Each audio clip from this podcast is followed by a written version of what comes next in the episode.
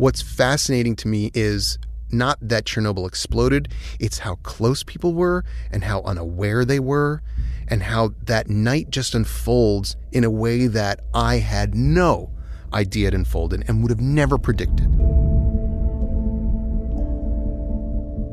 Hi, this is Peter Sagal. And I'm Craig Mazin. I'm normally the host of Wait, Wait, Don't Tell Me on NPR, and I'm here to tell you about a very different podcast that I have the honor of hosting this spring.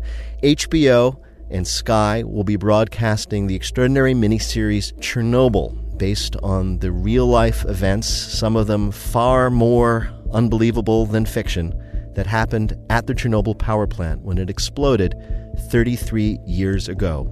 I'll be in conversation with Craig Mazin. He is the creator, executive producer, and sole writer of this miniseries.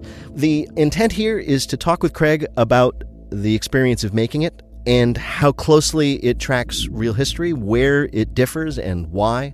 Yeah, and of those many wonderful reasons to do this, the one that was most important to me from the jump was a chance to set the record straight about what we do that is very accurate to history, what we do that is a little bit sideways to it, and what we do to compress or change, in no small part because the show is essentially about the cost of lies, right, the danger of narrative, and I didn't want us to, I guess, miss a chance for transparency if we had one. Right.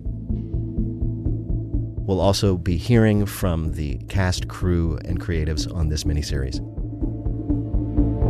The Chernobyl podcast will debut May 6th, right after the series itself premieres at 9 p.m. Eastern on HBO. So, don't miss out.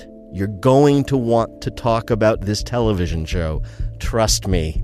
So subscribe now on Apple Podcasts, Stitcher, Spotify, or wherever else you choose to get your podcasts. And the podcast will also be available on SoundCloud, YouTube, and the HBO Go and HBO Now apps. I hope you join us for the Chernobyl podcast, available after each episode of the Chernobyl miniseries.